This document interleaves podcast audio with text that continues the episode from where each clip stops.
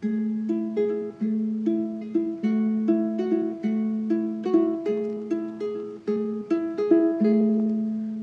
bilang aku bodoh, jangan sekali-kali berkhianat kepada sungai, ladang dan batu. Selembar daun terakhir yang mencoba bertahan di ranting yang membenci angin.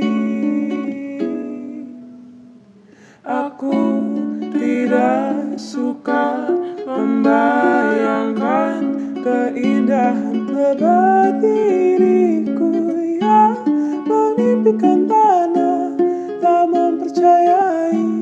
janji api akan menerjemahkanku ke dalam bahasa